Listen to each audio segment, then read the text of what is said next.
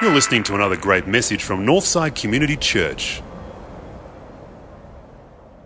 We've been looking at the words of Jesus, which is always a good thing to do in church um, because religious teachers can get themselves out of whack. So when you just read the words of Jesus, that's normally the best place to start.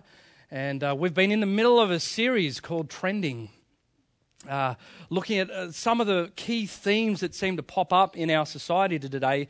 And what I realized that I was reading through the Bible, which is a 2,000 year old document, and suddenly realized that for most of the major issues that are trending today, Jesus seems to speak into them. So we've been talking about uh, the truth of the Bible. How do you know it's true? We've been talking about sex and sexuality. Well, last week we talked about greed and money and materialism. And tonight we're going to hear some pretty powerful words from Jesus when we look at what he has to say about narrow minded Christians. So if you've got your Bibles with you, there's going to be stuff on the screens. Uh, but we're going to read from Matthew chapter 5, verses 13 to 14. It's only small tonight. It's a bit, it's a bit like truth metamucil. Like you, it's easy to swallow. It's just going to explode in you in about three days' time. Um, verse 13 Enter through the narrow gate. For wide is the gate and broad is the road that leads to destruction, and many will enter through it. But small is the gate, narrow the road that leads to life, and only a few will find it. Uh, the, the, words of Jesus himself, and it speaks into, I think, a, a, a, theme that tends to be trending in our society today. It's picked up by Guy Sebastian, of course, one of the great modern Australian philosophers, when he said, And when all the worlds collide, all they know is to divide. And it's easy if they're faceless to hate the other side. And others caught between are the only ones to bleed, and the ones they leave behind can only sit and cry. Dear God, dear soul, dear Mary, Muhammad, can we all just get along? Can we all just get along? Dear heart, dear life, dear soldier, dear martyr, where did we go wrong? Can we all just get along? Here's what I see as trending in society at the moment. You religious people, you Christians, you are also narrow minded. And your narrow mindedness is leading to all this strife around the world. So, can't you guys just release your grip from your truth a little bit? Can't you just ease up? Can't you just take it easy on the whole truth stuff? Can't you get a little less narrow? You're so narrow minded. Now, that often is the last thing that we want to be called. That's not a compliment, by the way, if you haven't picked it up as a naive Christian. Uh, and that's a healthy thing, too. We'll see why that is healthy, too, as a Christian, not to be narrow minded and religious. That is healthy. That, that's the last thing that we want to call, but Jesus, in some way, when he says, enter through the narrow gate, Jesus, in some way, is saying that he expects his followers to be narrow minded. There must have been a reason why Jesus says that. What I'm getting at tonight is you'll see that Christianity is narrow minded in a vital way. It's narrow minded in a vital way. We're going to see that. The question is what would Jesus say to the world today and or to the person that's saying, Oh, you religious folk, you Christians, you're also narrow minded? Here's the first thing that he would say Of course, I'm narrow minded. And of course, my followers are narrow minded because truth is narrow and I'm saying that I'm the truth. Of course, I'm, i seem narrow minded because the truth is, is narrow and I am the truth. You see, I tell you straight up, here's what you'll find if you read through the Bible about Jesus Christ. With Jesus, you find a heck of a lot of humility and absolutely no modesty. He, he is not a modest guy, he just tells it how it is. Jesus just tells it straight up. Uh, he's not one of these guys that tries to make his own religion, if you want to call it that, cool. And so when he says enter through the narrow gate, Jesus is literally saying this it's my way or the highway. Now, objection, you know, someone here tonight, and there may very well be people here tonight that go, see, it exactly proves my point. You Christians are so narrow minded. Exactly. See, told you, told you. Yes, um, yeah, that is narrow, that is narrow minded, I guess so. Um, but truth is narrow minded. And in fact, you'd want some people in your life to be narrow minded. You want your doctor to be narrow minded. If you're suffering from heart disease, you don't want your doctor to have an emotional day and say, I'm feeling a bit emotional. I think I'm going to open Sam up with a chainsaw this morning. no, you, you want him to go via the truth. The only way that you operate on a heart, with, on a heart is with a scalpel. And through 15 years of intense medical training, I tell you who else you want to be narrow minded, particularly with the ridiculous sums of money that you pay to these people. We've got one of our brothers down here in the front, your personal trainer. you want your personal trainer to be, you see, it would be totally reasonable for the per, your personal trainer to say, uh, narrow is the gate that leads to life, and broad is the way to physical destruction.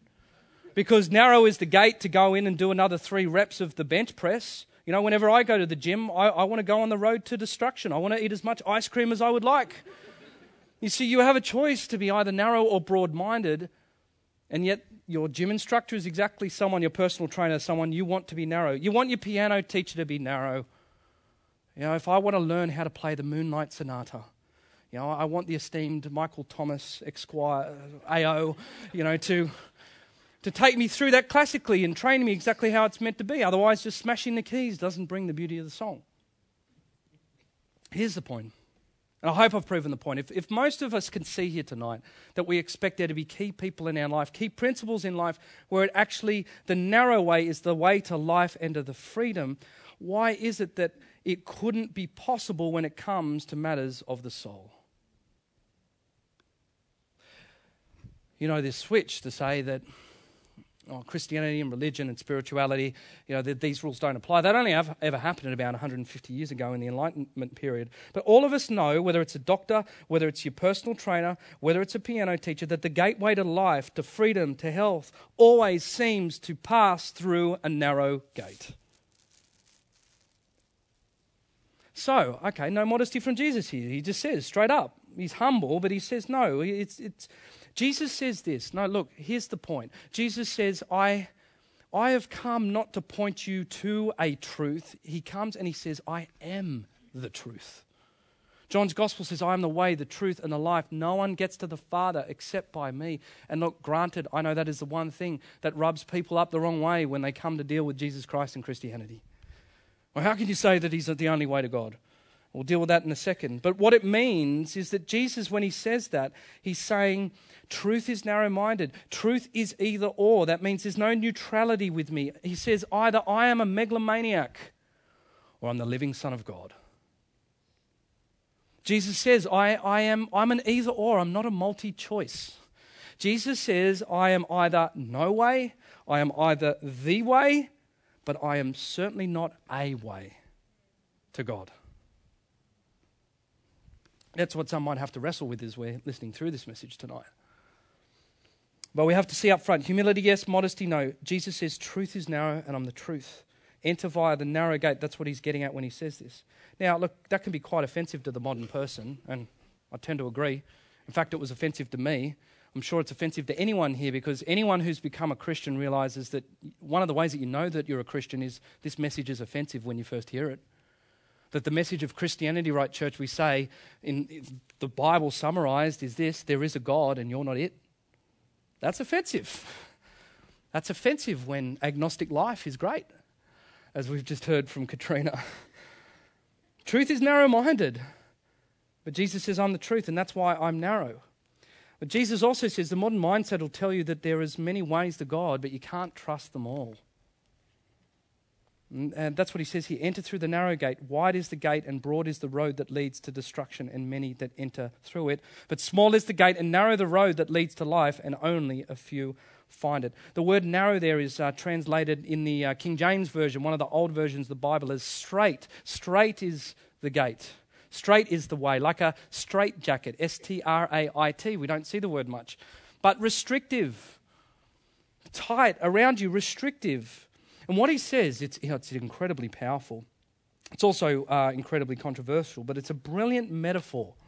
And here's what he's saying um, every, every road that a person is on has a spiritual destination, even if you don't think that you're a person of faith.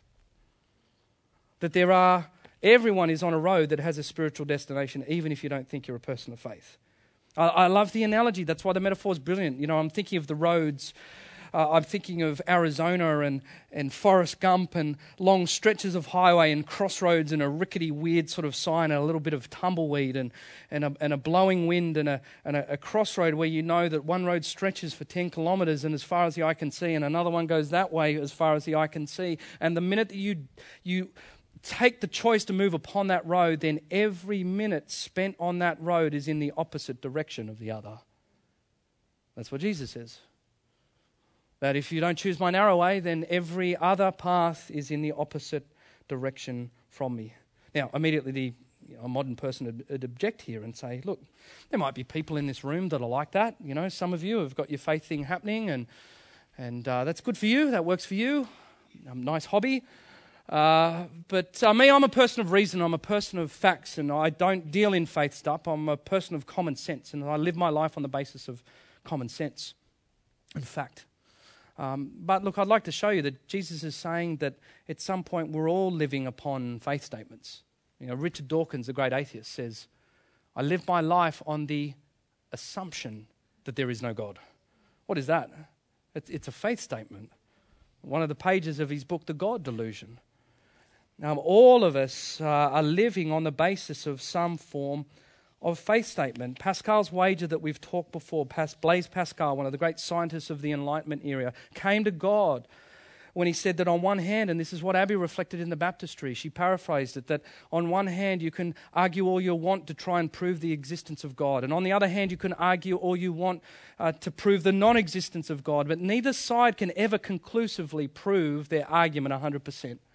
And so, therefore, Pascal said either are waging their life on one giant gamble. God either is or he is not.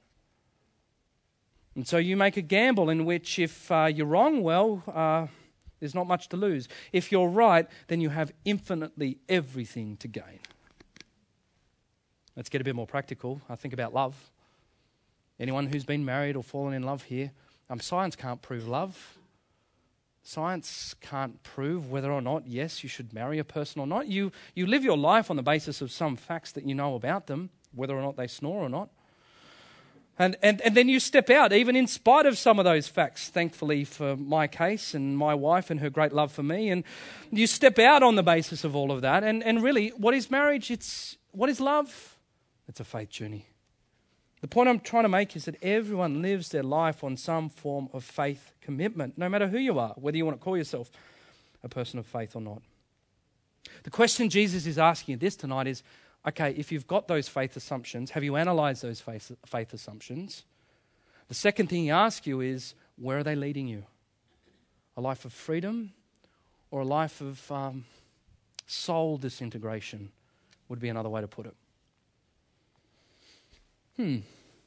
Uh, Jesus says straight up, Yeah, I'm narrow minded um, because he tells it how it is. He says, My followers should be narrow minded because truth is narrow. They should be narrow minded the way that doctors and, uh, and gym instructors are narrow minded. But here's a, here's a question I've got for particularly the person that is the one that asked that trending statement You Christians, you're so narrow minded. Here's my question for you Is your problem with, is your problem with the narrow minded claims of Jesus? Or is your problem with the behavior of narrow minded Christians? Big difference. Is your problem with the narrow claims of Jesus Christ? Is your problem with the narrow minded behavior of Christians? Because uh, there's this next verse that if you're a non Christian listening into this tonight, or you're, you're agnostic, you're sitting on the edge, um, you're, what you're going to find in a second is wonderfully affirming and comforting and, and uh, reinforcing for you. Uh, if, if you are a Christian here tonight in the north side, you're going to find it frightening. And it's this verse in Matthew 7, chapter 21. Jesus says, not, ever, not everyone who says to me, Lord, Lord, will enter the kingdom of heaven, but only the one who does the will of my Father who is in heaven. And many of you will say to me on that day, Lord, Lord, didn't we prophesy in your name and drive out demons and perform many miracles? And then I'll tell them plainly, I never knew you. Away from me, you evildoers what Jesus is saying there to you tonight. What would Jesus say to a person saying, You Christians are so narrow minded? He'd say, Yeah, we're narrow minded, but here's the second point make sure that you discern healthy narrow mindedness. What Jesus is saying here is that, yes, my followers will be narrow minded, But the second point he says is you know what? There's actually two types of narrow minded Christians. There's, there's one type that if you met the healthily narrow minded Christian, you would fall in love with them.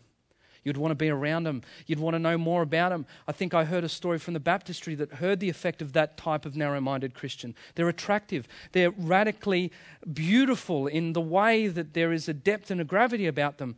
But then there's another second set of narrow minded Christians that Jesus says, you know what? There's a fruit in their behavior, in their narrow mindedness, that if, if, if, you, if they're starting to turn you off me, they turn me off me. They're that narrow minded.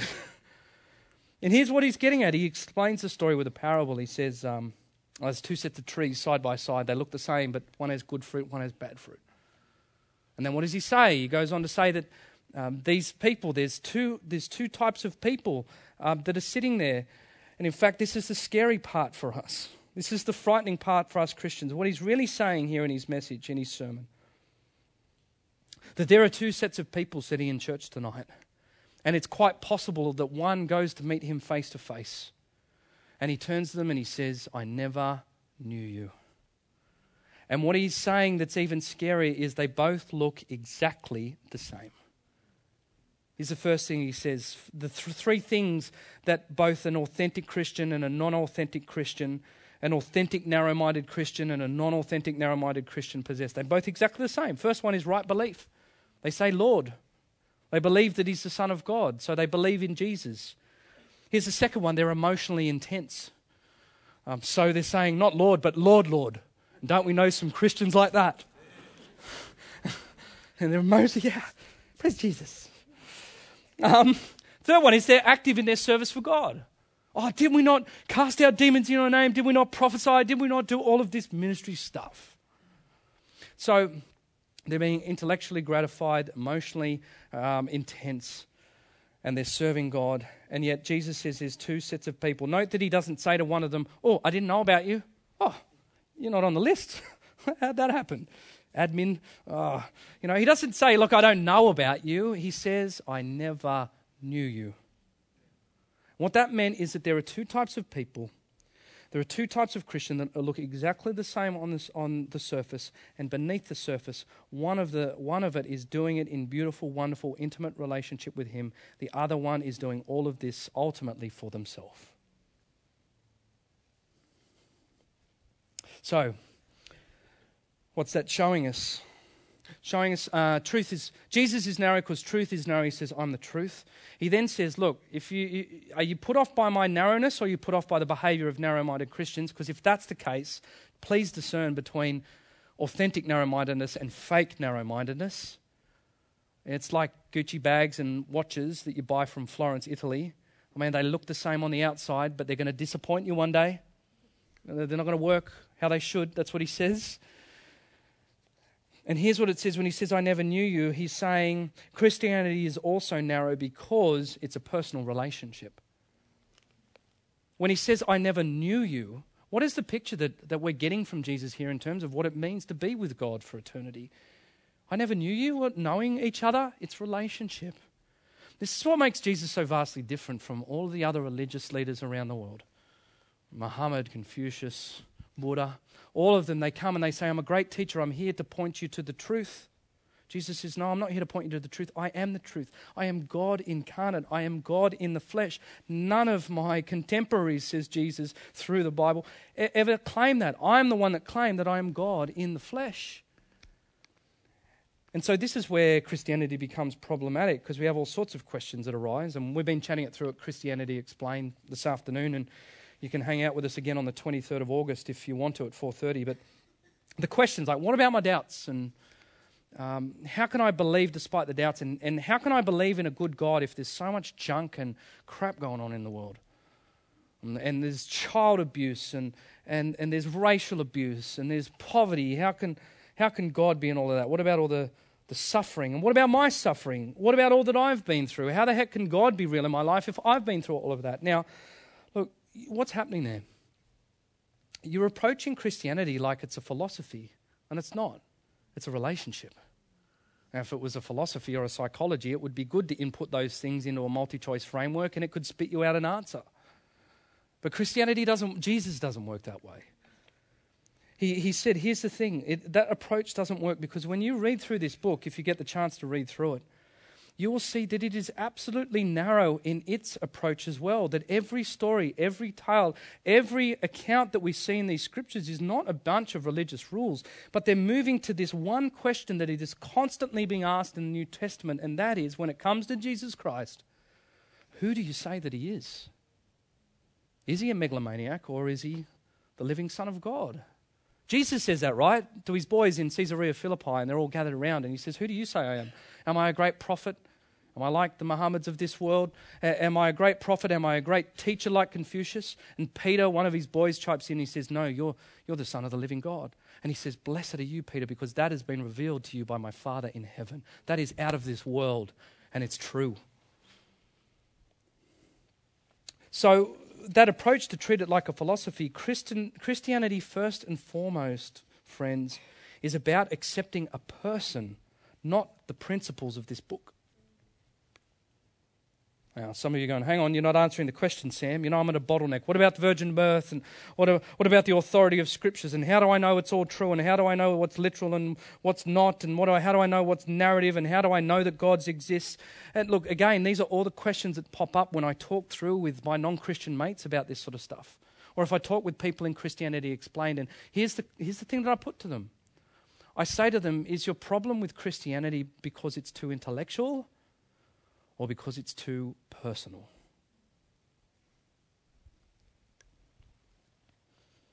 Are you wrestling with the narrowness of Jesus intellectually, or is it too personal? You don't like the thought of giving this guy control over your life. You're still trying to treat it like a philosophy. And look, people, people really hate these claims that Jesus makes about truth all the time.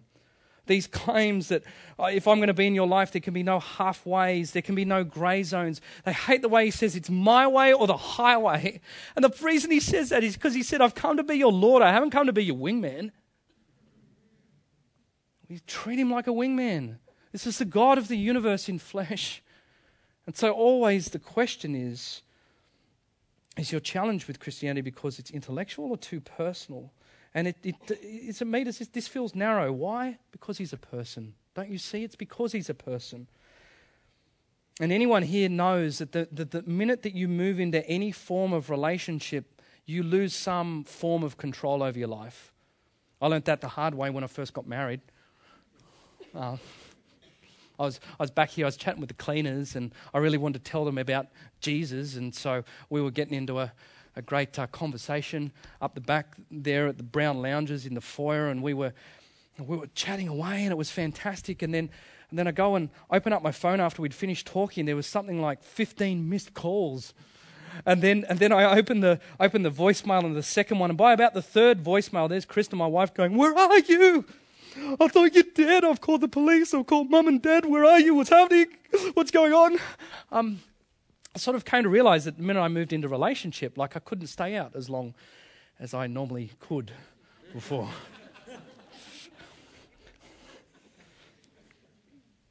yeah. Judging by your laughter, that's an act of affirmation. I can see that most of you know that entering into any relationship we know to be true requires a loss of control over your own will on your part.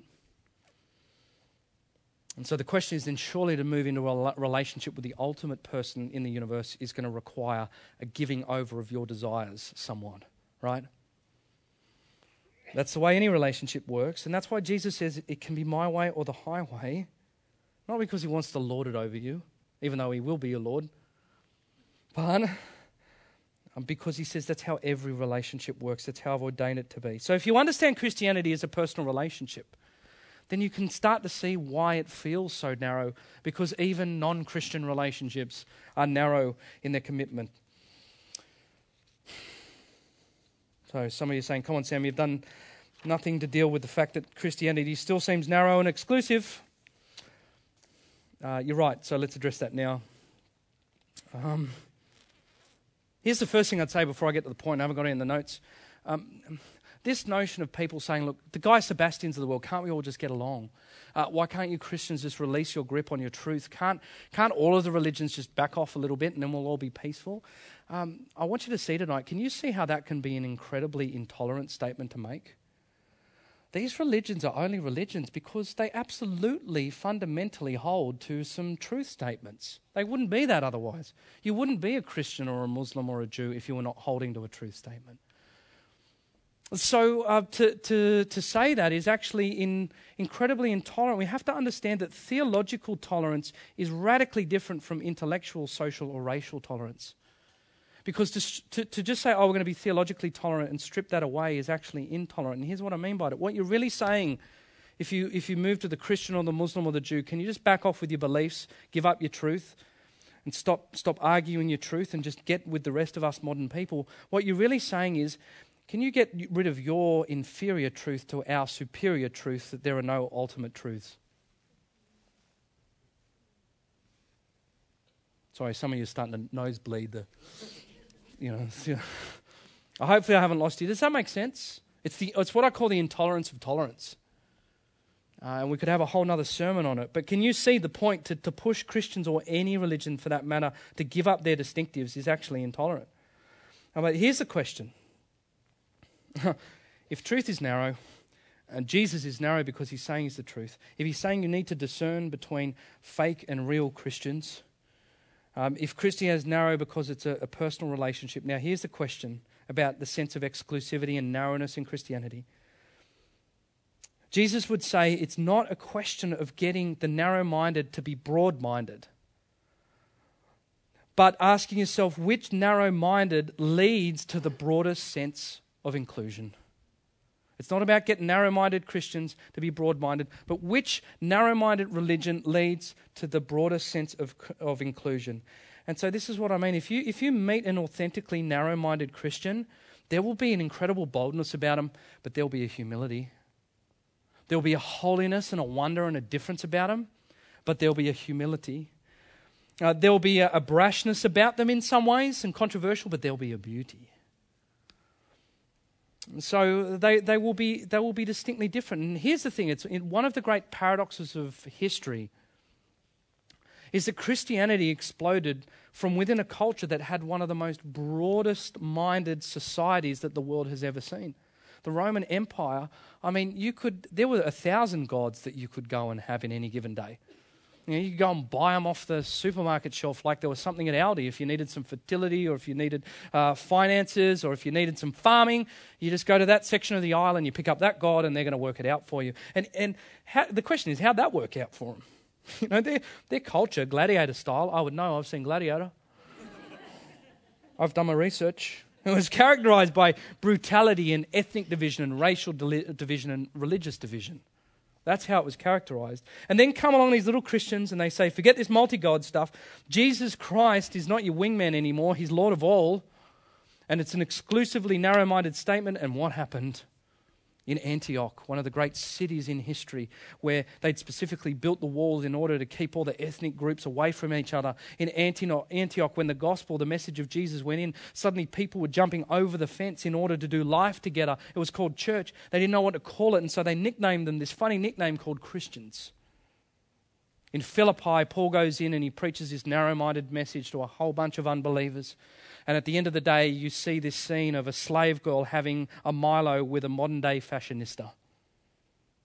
You know, Christianity's narrow mindedness overcame not only the racial divides, but the social economic divides. And then in Rome, when, when, when people were dying in the thousands and the powerful were running for the hills and people were dying from sickness and the flu, in come running the Christians, caring for the powerless, not just at the risk of their life, but at the cost of their life and Christianity united the power divisions.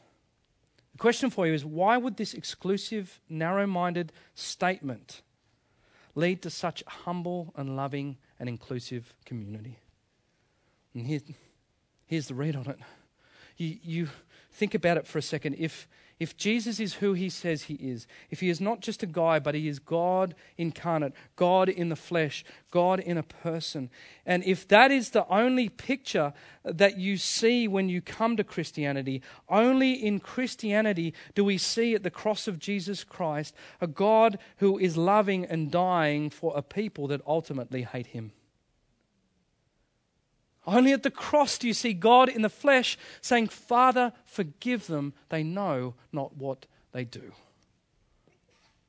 And when Christians took that into the heart of their interior, how could they be superior to other people? How could they abuse other people to, for their own gain? How could they be divisive amongst the social classes? How could they be obnoxious? They couldn't be if they saw that, and we won't be if we take that into our interior also.